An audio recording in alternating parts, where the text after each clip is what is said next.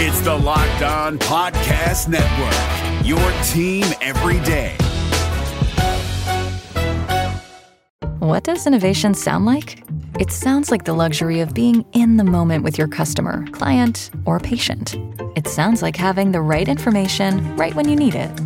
It sounds like being at your best for your customers and your business, thanks to Hyland's intelligent content solutions that improve digital processes.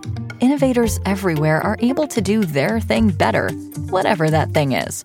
Now, who doesn't like the sound of that?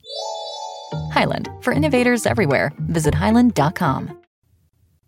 Coming up, three things to watch during Vikings Titans joint practice, plus the biggest risers and fallers on the depth charts, all coming up next on the Minnesota Football Party. Locked on Sports Minnesota podcast. It's endless Minnesota Vikings talk with the diverse voices of your local experts. It's time for the Minnesota Football Party. Back in the lab, another edition, Football Party, Locked On Sports Minnesota Network. This is your daily breakdown of everything Minnesota Vikings. See that? That's Sam Ekstrom. He's on Twitter at Sam Ekstrom. He's the co host of the Ron Johnson Show every Monday, Tuesday, Wednesday. Sam, when it comes to Vikings training camp, you know, if this was Canterbury Park, we'd be entering the final stretch around the bend. Here they come, mm-hmm. just four practices left. Uh, give us your Give us a little quick horse racing announcer voice. You got one in there? Around the bend they come. It's Reagor and Powell neck and neck. Who's it going to be? Hold your tickets. You're better at than I am. I know you into one. the final furlong. Kene Nwangwu had the lead. Oh, he he comes up lame. Oh man, he I had a good up. rhythm there, and I lost it. Here comes Ty Chandler on the outside. DeWayne McBride fading. Abram Smith out of nowhere but it's going to be Ty Chandler hitting the line in front. Hold your tickets. Hold your tickets. We got a photo finish. Hey, PA's never had a coughing fit like that. I'll tell you what, quick sidebar. First of all, props to you. That was phenomenal. But man, if you're in the general Twin Cities area and if you haven't made it out to Canterbury yet, just to listen to PA call those horse races, man, worth the price of admission alone. Do yourself a favor. Go check that out before the uh, summer ends. Uh, back to it here, Sam. Let's reel it back in. 14 practices on paper heading in. Two have been rained out. We got four left two with the Titans, two with the Cardinals. And that's all she wrote for training camp 2023. I guess my quick question just to open here what's been the biggest surprise or biggest difference, right, from practice one to where we're at now? Because you've been out there every day, so no one knows this stuff better than you. Yeah, uh, I think the the rotations have actually gotten almost more diverse hmm. as camp's gone on. It seemed like that first week things were a little bit more locked in even than they are now. And injuries have played, I think, a bigger role in this camp than maybe uh, the past couple of camps. There've been a lot of them, Luke, and a lot of bubble guys too have been have been banged up, and it's caused some upheaval in this depth chart. It's actually, I think, harder to track who's really in control because you don't know okay have they just been elevated because of injury or have they been elevated because of their performance? And that's what we don't know. So i'll be honest with you i might even be more confused now than i was when camp started about who's going to make this team. And of course the games themselves play a big role in that evaluation. So now we've got one game under our belt. We've made some impressions.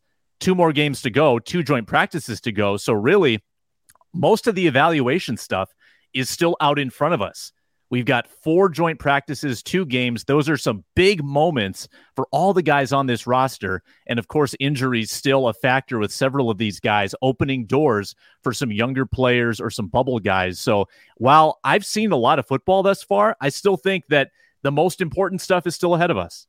That's a really good point there, Sam. We don't know. It's tough to decipher. Okay, is this just a sub package or a new wrinkle? That's why Josh Metellus and Ivan Pace are out here. Or are these guys actually trying to supplant themselves and leapfrog another guy into this actual rotation and depth chart? And I would imagine, too, you're not going to see any starters, or at least the heavy majority, right, will be sitting those preseason games, right? These last two versus the Titans and Cardinals. So these joint practices really are the first team guys last opportunity to go out there and get some real live reps versus another team before the regular season before week one at the bank versus the bucks. So when you think about it like that this is going to be a huge measuring tool to really find out where this team is in certain categories and phases of the game. Titans joint practices start tomorrow. That would be August 16th and 17th. Then you got preseason game number two. That's on Saturday, 7 p.m. kickoff. Then you get those few days of rest following that. And then next week, it's same thing. It's copy paste. Wednesday, Thursday, Arizona Cardinals are in town. Wrap up training camp, those final two practices. Game three on Saturday at the bank. That's a noon kickoff this time to wrap things up before Kwesi and KOC. They got to make their final cut downs and trim mm-hmm. this whole thing down to just 53 guys. All right, coming up going to give you three big things to watch for at joint practices, plus which guys are rising, which guys are falling up and down the depth chart. But first, quick reminder don't forget this episode brought to you by FanDuel Sportsbook, official sportsbook partner of Locked On. Make every moment more. Visit fanduel.com slash locked on today to get started. All right, Sam. Let's each knock out three things we're just most intrigued or excited to watch when the Tennessee Titans roll into town tomorrow. But first, let me take a step back. Let me just ask you this. What do you remember most about the Niners coming into town for these joint practices from last year? Like, what sticked out to you as far as just specific memory, a splash play, or just maybe the overall vibe and mood or the big takeaways from the week? And I ask because maybe it will help glean some info for fans as far as what to expect this time around. Yeah. So I remember Trey Lance on the first half of the first day like being unbelievable. His the effortlessness that he threw the ball with was extraordinary. He is a cannon. I don't think he's really been able to unleash it on the league at all, but he was really impressive. I was texting my California buddies saying, "Look out! I think you've got a player here." And then I thought he came back to earth a little bit as the two days went on, and obviously never really got his feet under him in the regular season. But for a minute there, I was really pumped about Trey Lance. I remember Kirk Cousins got really fired up and might have sworn um, at the 49ers, which is very out of character for Kirk. Adam Thielen got really fired up, uh, got in a little tussle. I remember that. Smack I remember that. Yeah. Yeah. Yeah. Thielen was was feeling it. I, uh, remember uh, from those two days. Sorry to interrupt you. I just remember okay. KOC made a big thing about, hey, I want to make it clear nobody goes overboard here. If you go overboard or throw a punch, you're out, you're done, you're gone for the day. And I remember even after that, even after he established these rules and guidelines, there was still some big scuffles, like there always is. I mean, you got the dog days of summer, finally some new competition that isn't your own teammates for once. Guys are getting chippy. You got Brock Lesnar's suplex and third string interior lineman, Sam. I mean, you never know, but multiple scuffles. And I remember a lot of them revolved around Kris Boyd on special teams. And then I just remember Thielen and Bradbury. They were getting really ticked off because the mm-hmm. Niners kept whether it was, you know, on accident or purpose, I don't know, but kept bringing ball carriers all the way to the ground, which is a big no, obviously. Can't do that. So, yeah. Um, yeah, that, that yeah. does jog my memory. I remember there were a lot of hits that brought a guy to the ground, which is obviously a big no-no. Um, that that's yeah, good memory on your part. And special teams you mentioned, I remember watching this up close, and this is where it got really heated. Gunning drills. Think Ooh. about mm. putting your gunner against the jammer and doing live punt gunning drills against a, a guy from the opponent that you don't like on a hot day, that got heated because there's so much jostling and pushing and shoving and holding, and you're going full speed. Yeah, that got that was actually one of the more interesting sessions I remember from last year.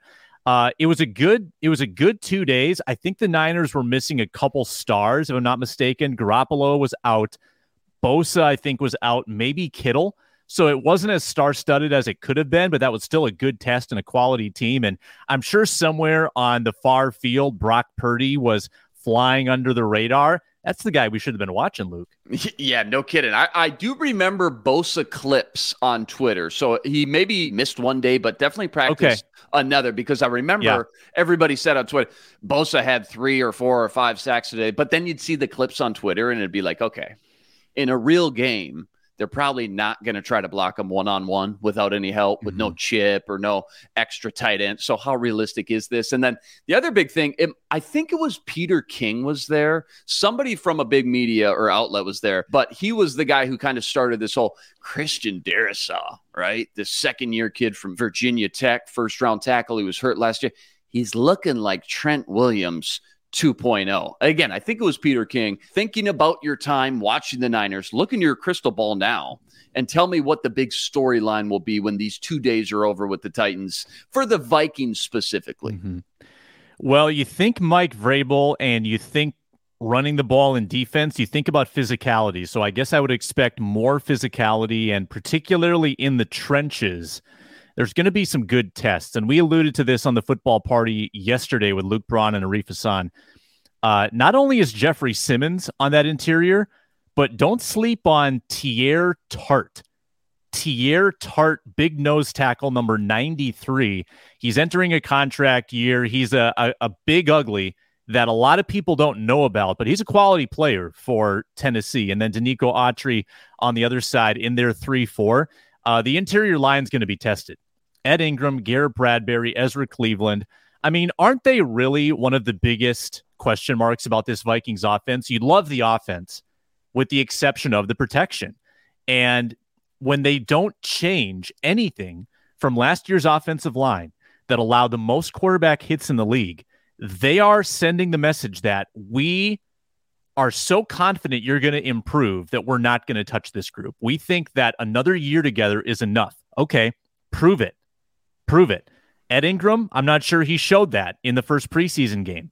He was playing next to backups. Okay, we'll give him a pass. Now you're going to play next to Brian O'Neill, who's going through uh, 11 on 11s now. You're playing next to Garrett Bradbury. Okay, so no excuses now. Interior offensive lines got to get the job done against a really tough Titans group. Uh, that that you know, I'm not sure about their edge rushing as much. I'm not sure Harold Landry and Arden Key are a tremendous duo, but they're solid right? So that group's going to have to hold up. That's probably where my eyes go first. It's not necessarily a star studded Titans roster, but you got some big names on the offensive side of the ball, too, with uh, DeAndre Hopkins and Derrick Henry. I want to touch on that Titans defensive tackle rotation and the test that's going to be put on this interior. Let me take a step back and I think, all right, everyone's going to gush about JJ. And I'm talking about the national media now, like the Peter Kings of the world. We, the local media, we we gush about JJ every day, so that's not a new thing. I think the next hot topic or big storyline, national wise, right, like the Florios and whatnot, I think it's either going to be a Jordan Addison looks legit, he's the real deal. This passing game's going to cook with all these weapons, or B I think everybody's going to go nuts about Brian Flores. This dude's a mad scientist. This defense looks drastically improved. Those would be my two guesses for the A topic, right? The big storyline, because you're not tackling anyone. So I don't think it's going to be odds on, anyways. Madison or maybe Chandler. JJ is definitely, I mean, he's not played out, but he's just the easy default answer. Um, so that's kind of my one prediction. You already gave one as well. Give me another prediction or just something you look forward to, or maybe seeing a matchup you can't wait to watch. Anything you've got on your mind about Vikings Titans joint practices this week. Yeah, let's see how the secondary does, right? Mm-hmm. If if the offensive line is the big offensive question, then the secondary is the clear defensive question. Uh, we didn't see Byron Murphy in the first preseason game, so now that he's going to be lined up against D Hop, his former teammate from Arizona, uh, how's that going to go? And then opposite of him, okay, maybe Murphy is shutting down Hopkins. Well, well, how is Akayleb Evans going to do against Treylon Burks?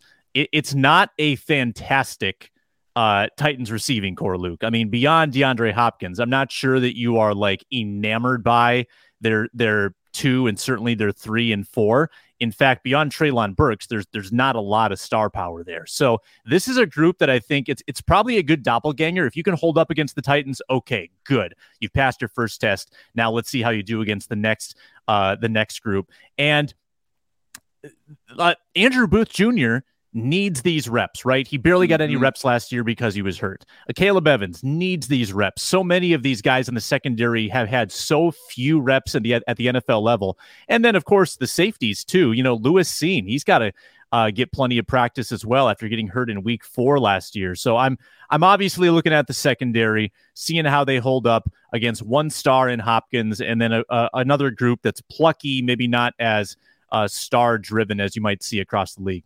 How many reps do you think Byron Murphy and DeAndre Hopkins have against one another back from their Arizona days? I mean, what are we at 500 reps? I mean, those two, they have to know each other inside and out, their tendencies, the nuances of their game, their habits, their good habits, their bad habits, all that stuff. So I'm glad you pointed that out. Uh, your first original one I want to touch back on Titans defensive tackles versus interior. I mentioned it kind of yesterday too on the football party. Okay, this is the way my mind works. Okay, if this is only practice, I want these guys to face the best competition possible, just as a litmus test, just to see where we stand against the best of the best. And, you know, in the process of iron sharpens iron, we get better, then that's great too. But there was a guy coming out, 2019 draft class. I studied game after game of him. He was projected to be a top five pick before an ACL tear. That dropped his stock a little bit heading into draft mm-hmm. weekend. And everybody knew just off the tape and the talent, this guy was an absolute game wrecker. I mean, close to a blue chip kind of prospect. Sure enough, he's still on the board.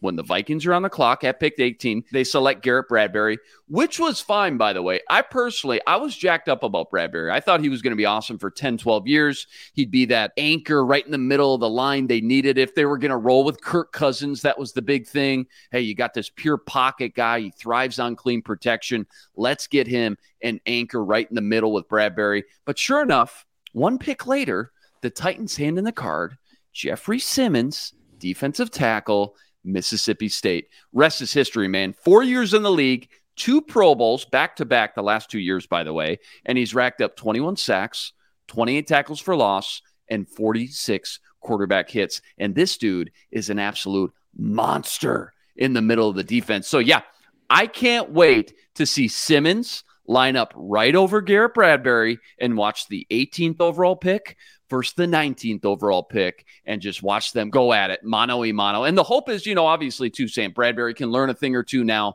before the regular season when these reps actually count. Can't wait for that. Do you remember that draft, by the way? We were both covering it, what, live at TCO.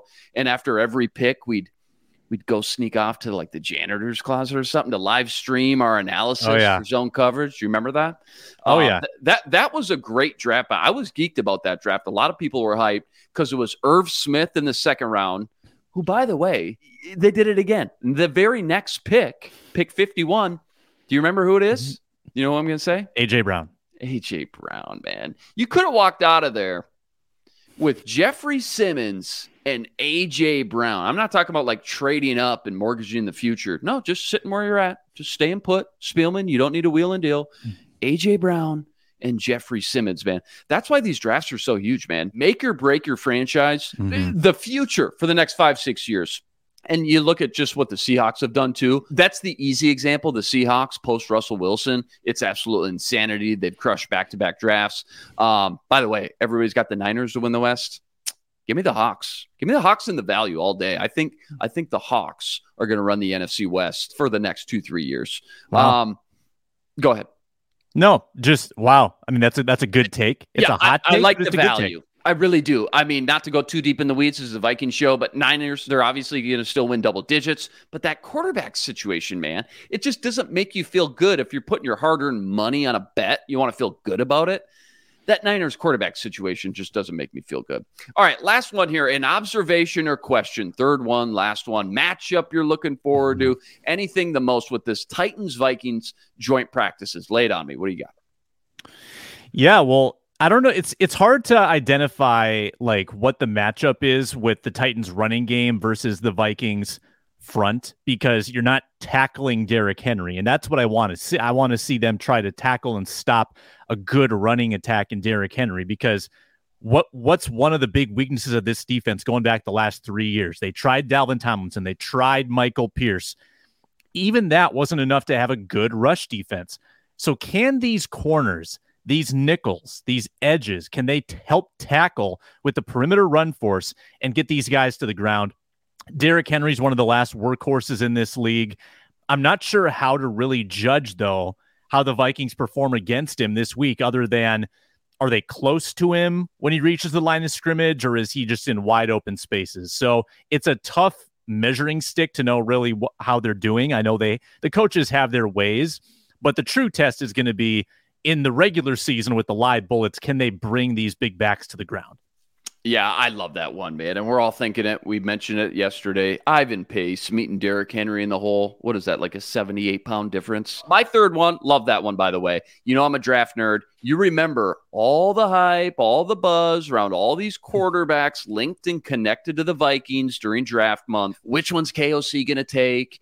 Will Levis his name got brought up a ton, right? A lot of people connected those dots to the Vikings, mainly because yeah. everybody knew, all right, Bryce Young's going to be gone. CJ Stroud's going to be long gone. So it quickly became a conversation of, all right, Will Levis or our guy, Hendon Hooker, for weeks and weeks leading up to the draft. So I just want to see Will Levis up close and personal and see him just spin it with my own two eyes one time just to see what Kwesi potentially missed out on. He was only 9 of 14 versus the Bears. He had one interception, but I'll be honest, I watched a few plays. That ball was humming out of his hand, man. I know he's a big project, but – I kind of liked what I saw. And then, of course, the guy on the other side, you want to see Jaren Hall. You want to see both rookie quarterbacks. What's he look like a week after his first start? Is he able to continue to take steps forward, continue the progression, the development? Because at this point, how young, how far away he is from actually seeing any starting time or the field, you just want to see every day keep moving forward, just even if they're baby steps. And I thought he looked mm-hmm. really poised versus the Seahawks for his first professional start at quarterback. But can he show that same consistency now? It's a new opponent, hmm. it's a new defense, it's a new scheme. Those are the things you want to see as a coach, I think. And I think watching Levis and Hall on the same field, slinging around, is just going to be a fun eye test for sure. Same with the rookie running backs, too. A lot of people, myself included, had DeWayne McBride and Tyjae Spears graded very close to one another. So Spears ends up going hmm. in the third round, McBride goes in the seventh two different style runners. But again, it's mm-hmm. the eye test to be able to watch these guys run the ball in person is always a little bit more educational than just watching the tape. Final thoughts Titans Vikings scrimmage coming up these next two days. Anything? Yeah, no, there, there's going to be some intriguing quarterbacks that, that don't get a lot of run because you've got, mm. I assume that Willis is the two with the Titans based on the way the preseason game went for them. So that means Levis is the three and Jaren Hall is the clear three. So I mean, it, it's worth keeping your eyes on the field at all times. You, it, a lot of times you might tune out when the third string is out there. Not not this week. You want to watch Levis. You want to watch Hall, and then both of them will get the chance to to carry over what they see in practice into the game. Whereas Kirk Cousins, he's probably going to do his work in practice and then shelve it on Saturday. But then Hall and Levis, they might be going against each other in the second half on Saturday. So that'll that again reason to watch until the end of these preseason games that are otherwise pretty boring. Yeah, good point. Wednesday, Thursday, Titans Vikes joint practice. This guy, Sam Ekstrom, he's going to be out there all week long. You can find all his coverage right here up on the Locked On Sports Minnesota network. So, another great reminder here, too. Subscribe to the YouTube page if you haven't already. All right, coming up next, who's rising? Who's falling on the next Vikings depth chart? But first, Quick reminder don't forget we're presented by FanDuel, the official sports betting partner of Locked On, America's number one sports book, and official sports book partner of the NFL. Football season just weeks away. FanDuel's giving you the chance to win all season long. Check this out right now. When you bet on a Super Bowl winner, you can get bonus bets every time they win in the regular season. Just pick any team to win the Super Bowl, and you'll get bonus bets for every single victory. How great is that? And you can use these bonus bets on money lines, parlays, player props, over unders, you name it, they got it. Just for example, you want to bet on the Vikes 25 to 1 to win it all. Every time they win in the regular season, you're getting bonus bets back into your account the very next day. And just looking at the schedule, Sam, Vikes at home week 1 versus the Bucks. I like my chances to see those bonus bets back into my account Monday morning. Just download the easy to use FanDuel app, get your winnings instantly. Go check it out, fanduel.com slash locked on, and start earning bonus bets back with America's number one sports book. That's fanduel.com slash locked on. All right, Sam. Plenty of buzz and excitement last week at this time when KOC unveiled his first depth chart of the 2023 season, even though he warned us, hey, pump the brakes Take all this with a grain of salt, but just knowing what we know, seeing what we've seen off that trip to Seattle, I want one offensive and one defensive winner, along with one offense and defensive loser. Let's start on offense. Which guy's stock is just moving up the depth chart next time around? Who you got? It's got to be the man of the hour. It's got to be Ty Chandler, right? Ty Chandler buried at number three behind Kene Nwangwu. And I think Nwangwu, he, he's in a tough spot because he's injured. He doesn't have a great track record to say that he definitely can do this stuff. I think he needs these reps just as much as Chandler. And Chandler's out here playing great. And Nwangwu is on the shelf. And that that's a tough situation for him to be in. So I think Chandler could definitely – be vying for that number two distinction. Uh, KOC's asked him to be a little more consistent. And I, I just think that Chandler, as a pure runner and a pass catcher and pass protector, has a little more to offer than Nwangwu, who, again, probably a little more injury prone, might get beaten down a little bit if he's in a bigger role, and hasn't shown the passing game prowess that we thought he might. Yes, in the open field, he's dangerous, but he's got to catch the ball. And to be in those positions, you have to prove you can pass protect. Well, Ty Chandler is one of their best pass protectors in that game on Thursday. So I'm I'm really liking Chandler's opportunity to move up to number two next time around. Yeah, Ty Chandler, the A topic, the big winner. Somebody had to say it. I watched some all 22 from Seattle. I got to say, I was really impressed with what Blake Brandel and Vederian Lowe put on tape. Brandel making that switch to inside the guard. He was holding his own, great anchor. Most impressively, though, outstanding awareness and football IQ on the stunts, the blitzes, head on a swivel, constantly looking for extra work. And then Vederian Lowe, you know, I haven't watched a ton of Vederian Lowe. We haven't seen him out there in live reps.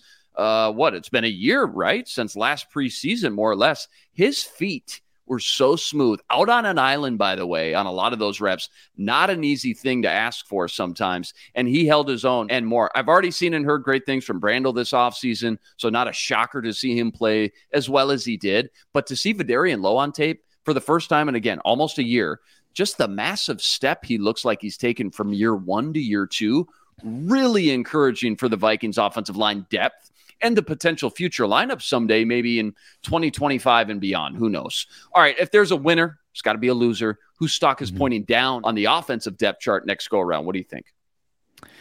Yeah, that's a good question. And and I think hard to pinpoint because your starters are pretty much locked in stone. So you got to look to the second, the third strings. Um, and you know, like DeWayne McBride, for instance, he's already at the bottom, so I don't think he can sink down too low. Reagor and Powell were both very good. Um, so if anything, I don't know if Jalen Nailor is in some trouble. He's been listed with the twos, and Luke, we're going on three weeks now that What's he hasn't set on, foot Sam? on the field. Yeah, a, a, clearly a setback. And KOC addressed that. I think two days ago at his press conference, talked about how it wasn't quite what they diagnosed at first, and that's that's worrisome, right? If you've got a lower leg injury that's taken longer to heal, well, now we're talking about his prowess in the playbook, just just having the reps on the field with pads on. All right, we haven't seen him in pads. Uh, all spring was pretty much non-padded. First practice he participated in, non padded. Games, obviously, he's not getting these game reps. So Jalen Nailor falling behind. I think he's obviously on the team, but could he be usurped as the wide receiver four? I think he's genuinely in a little bit of trouble. That's a good point. I love where your head's at. This wide receiver group, I've said it before, is like the wild, wild west, man. I mean, it's an absolute showdown between like nine guys for maybe two spots at most. And we've all been really rooting for Thayer Thomas, friend of the show on the Ron Johnson show. I thought he did some good things in the passing game, man, but that muff mm-hmm. punt, mm-hmm. which I know is a special teams thing, but those might be the difference between making the team and not, and where you're at on the depth chart and your opportunities moving forward. And when you already got so many guys breathing down your neck, like N'Keal Harry all of a sudden came out of nowhere making some plays. Trishton Jackson's back on the field now. He's healthy uh, Thayer Thomas's stock could be headed in the wrong direction just because of this loaded group of wideouts, unfortunately. All right, let's flip over to the defensive side of the ball. I'm going to make one caveat here. Ivan Pace Jr. off the board. Oh. It's got so much hype, so much heat around him right now. It's not even fair. So, who else should be rising up the depth chart next go around defensively? Well, you took the the favorite off the board there. That was cruel. That was that minus was seven hundred, Sam. Who do I bump? Like, can I? Okay, well, let's just let's do a hot take. Can I bump Patrick Jones or DJ Wonnum. I don't think this is going to show up on the depth chart, Luke. I think this would wait. This would happen on cut day. I already like where you're going. Lu- You want to you want to get Luiji Vilain. I want a little bit Luiji. more airtime here, and I'm all for it. Get that man I- some love. I'm Team Luiji. He's on my preseason fantasy team. That has nothing to do with this. But he had four quarterback pressures, a strip sack in that game. I've been saying it all offseason. They kept him around for a reason. They redshirted him last year so he could be a part of this group. The pipeline's drying up. You've got three of your top four edge rushers with expiring contracts. It makes all the sense in the world that Luiji Vilain is a contributor on this team. Pat Jones and DJ Wan have, have had their opportunities. Let's get some fresh blood in there. Luiji Vilain deserves it. He should be a second stringer. It makes me want to go back and look at Brian Flores's track record and success where he's been calling plays and developing talent on day three or undrafted edge rushers and see if there's a name or two in there that kind of just reminds you of maybe this role being carved out for Luiji Vilain and maybe his path moving forward. Because you know, Brian Flores. I mean, he's one of the best. He doesn't play politics. Doesn't matter the name on the back of your jersey. The best 11 guys are going to get in on the field. That's just how it works. And he's going to find some wrinkles and sub packages for some other guys as well that he likes. Um, Luiji Vilain definitely could be a guy. You're right, Sam, in the near future that ends up carving out a bigger role than I think we all imagined when he barely squeaked on the team last year uh, when they made their final cut downs to 53. I think you look at this cornerback room, it's so young so inexperienced. I just always assumed Joejuan Williams had a leg up on a lot of these other guys. Just the fact alone, you've played four years, you've been in New England, no less, under this Belichick scheme. Then to see him in live game action, put those instincts, the game awareness on tape, for me, it just cemented that he's in the mix for cornerback three. An absolute worst case scenario, his floor should be cornerback four at the end of all this by the time we get to week one. He's too good, too experienced, made some really savvy, smart veteran plays out there Saturday night. And if someone like Mekhi Blackmon starts out the gate slow or struggles, or someone like Evans gets banged up again, like we saw last year, no doubt in my mind, Williams should be the next guy in line for that spot, in my opinion. So I think his stock is trending up. All right, how about somebody whose stock is headed down, Sam, who may fall on the next step chart defensively? Who you got? Yeah, um, you you took Ivan Pace off the board for the riser, but you didn't say for the faller. So I can knock a Troy Dye off or a Troy Reeder off because I think Pace will replace them. I don't know which Troy is going to emerge. Uh, Dye is a big special teams guy. Reeder is someone they they signed in the offseason they liked. I don't think both make the team. I think one of them makes it, one of them falls, and I, I'm not sure who's in the lead in that regard, but I look at the way that they pass defended against the Seahawks and just in general are two very weak pass defending linebackers.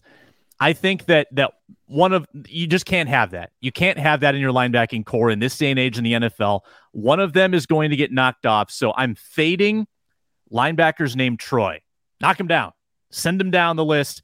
Um, and also, it's I think it's funny that Ivan Pace is listed as your three, and there's not another three. They just go straight to four and leave an open spot at three because they just don't Mind like. games, man. Mind Yeah, games. They're trying to put a chip season. on uh, Wilson Huber's shoulder. clearly. Yeah, no, no kidding. Uh, you asked me before training camp started. I said Troy Reeder will beat out Troy Dye. You asked me now, stock down. It is Troy Reeder, the worst PFF grade of the entire defense Saturday night. He's already been having a tough time between Ivan Pace going off and then Troy Dye kind of nudging him out. It feels like at practice for that last linebacker spot more times than not in the rotation with the second team. So Reeder's going to have a tough time making this roster, this final 53, especially if he has another performance anything like what we saw in Seattle. Uh, any final thoughts, predictions, someone else you want to mention when it comes to just future depth chart coming up here, Sam?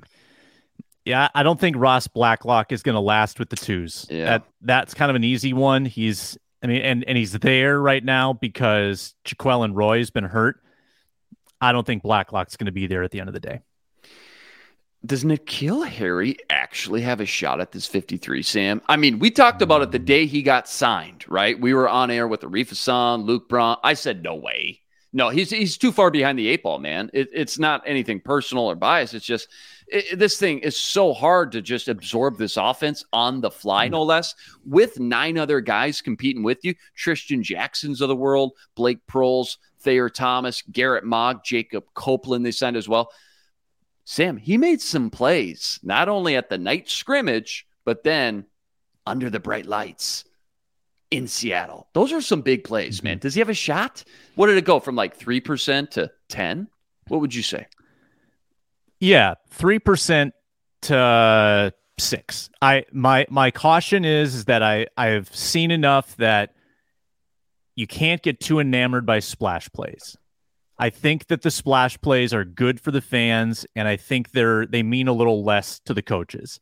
They're they're good plays, but they're looking more so, I think, at traits, at technique, at playbook grasp, consistency. Consistency. Yes. Yep. The splash plays are, are all good, but you can't be married to them. You can't live and die with the splash plays. And like, let, let's look at it the way it is. He made a couple nice catches in a night practice, one really nice catch in a game. Okay. So three good plays, but how many more reps has he had, right? And those are the reps we're not watching. How is he doing on those reps? The coaches know. We might not know. So uh, I'm still pumping the brakes on Harry, but you're right. The percentages have gone up just a little bit. We'll see what happens. I'm pulling that quote. Sam Ekstrom says N'Keal Harry's odds and chances of making the team have doubled. Doubled. They doubled. You said it. They doubled. Three to six. No, I like it, man. All right, let's end with a fun one. We'll go around the NFC North real quick. All right, first one up. Lions rookie linebacker Jack Campbell graded out as one of the highest players of the entire NFL last week. Hmm. Brian Branch already made some highlight reel plays with some monster big hits, and Jahmyr Gibbs looks like the real deal. So, Sam, did the Lions crush their draft, and could they have a Seattle Seahawks type rise in success like they did last year? What do you think? Yeah, yeah. I'll, I said this before. I'll say it again. They got great players like the players they got, I think are going to be really good. Again, positional value wasn't there, so even so they got a great linebacker, a great running back, um, and a great safety. If they have great players at those positions, is that enough to influence their win total? Um, I think the answer is, is, is probably yes, but maybe not a tremendous amount. Um, but I think, yeah, you, you want to have talent on your team. It's a great way to do it. Get good football players. So uh, I liked I like those guys. I'm not surprised that they're succeeding in the preseason. I think Campbell probably wants to showcase those guys, build their confidence. I think the Lions probably put together a good draft. Yeah. Yeah. Plus Jameson Williams, he's basically a rookie all over again for the most part. He missed a ton of time, including camp, OTAs, etc. last year. Sam LaPorta, tight end from Iowa, reportedly already working with the ones. It seems like he's cemented there already. Most importantly, the guy flying under the radar who will continue to, maybe all year long, Hendon Hooker.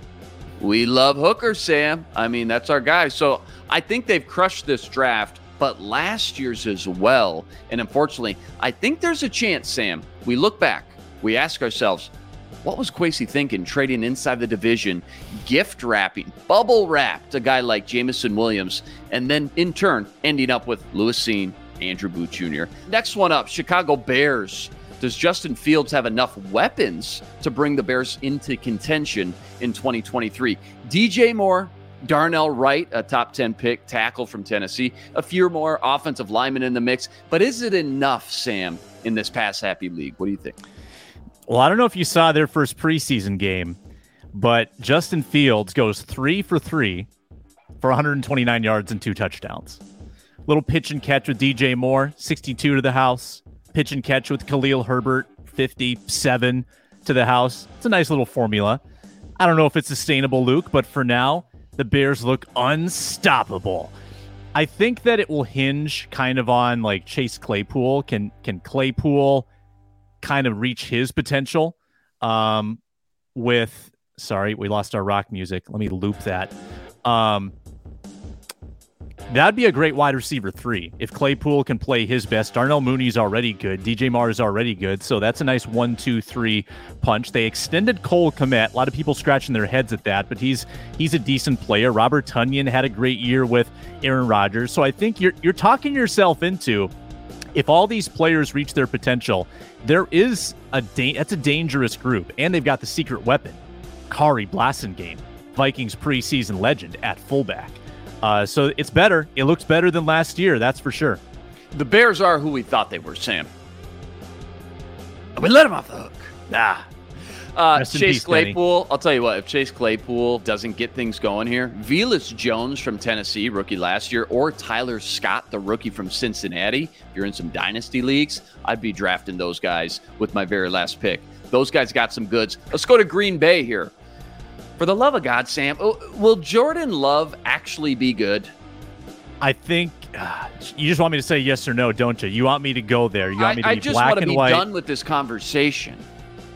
No, Or he's not going to gonna be good. or is he He's not going to be good. They can't do it again. They can't They have can't. another guy step in and be the 15 year franchise quarterback. They can't. The law of averages says no. And hey, since we just talked about the Bears, which group of skill players would you rather have, Bears or Packers?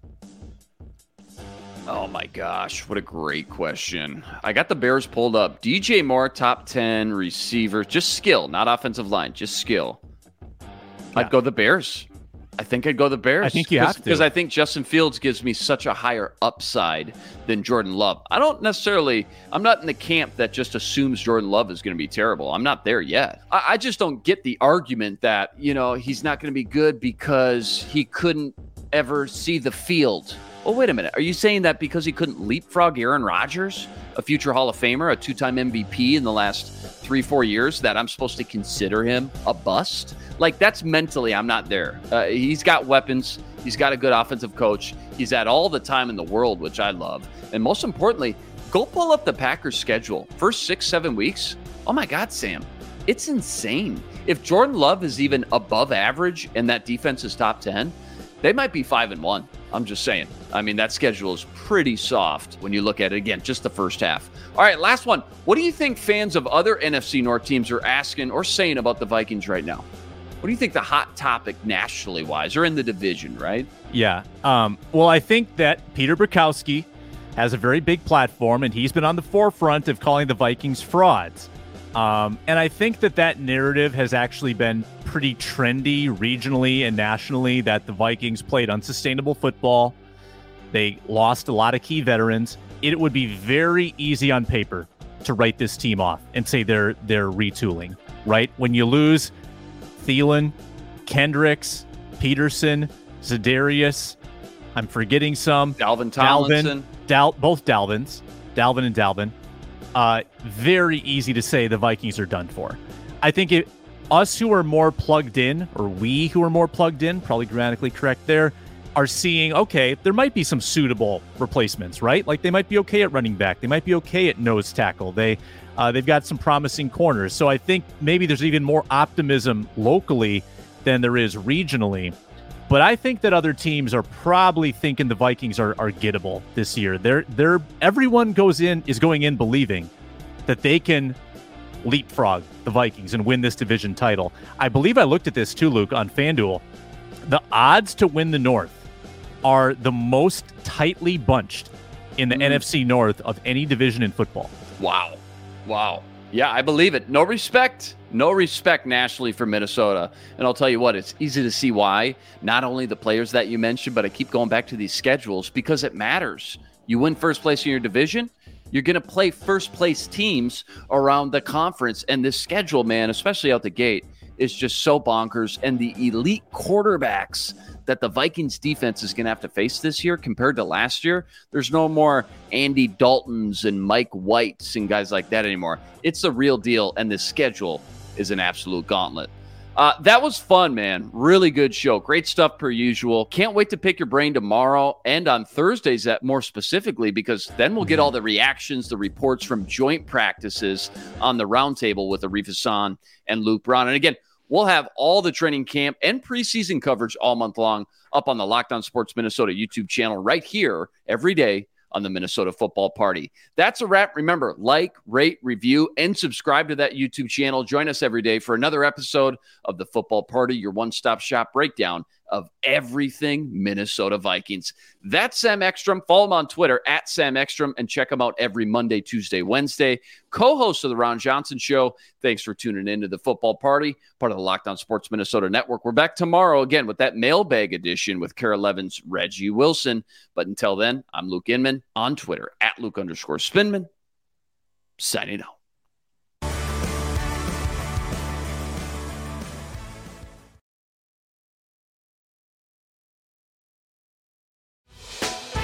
Hey, Prime members, you can listen to this locked on podcast ad free on Amazon Music. Download the Amazon Music app today.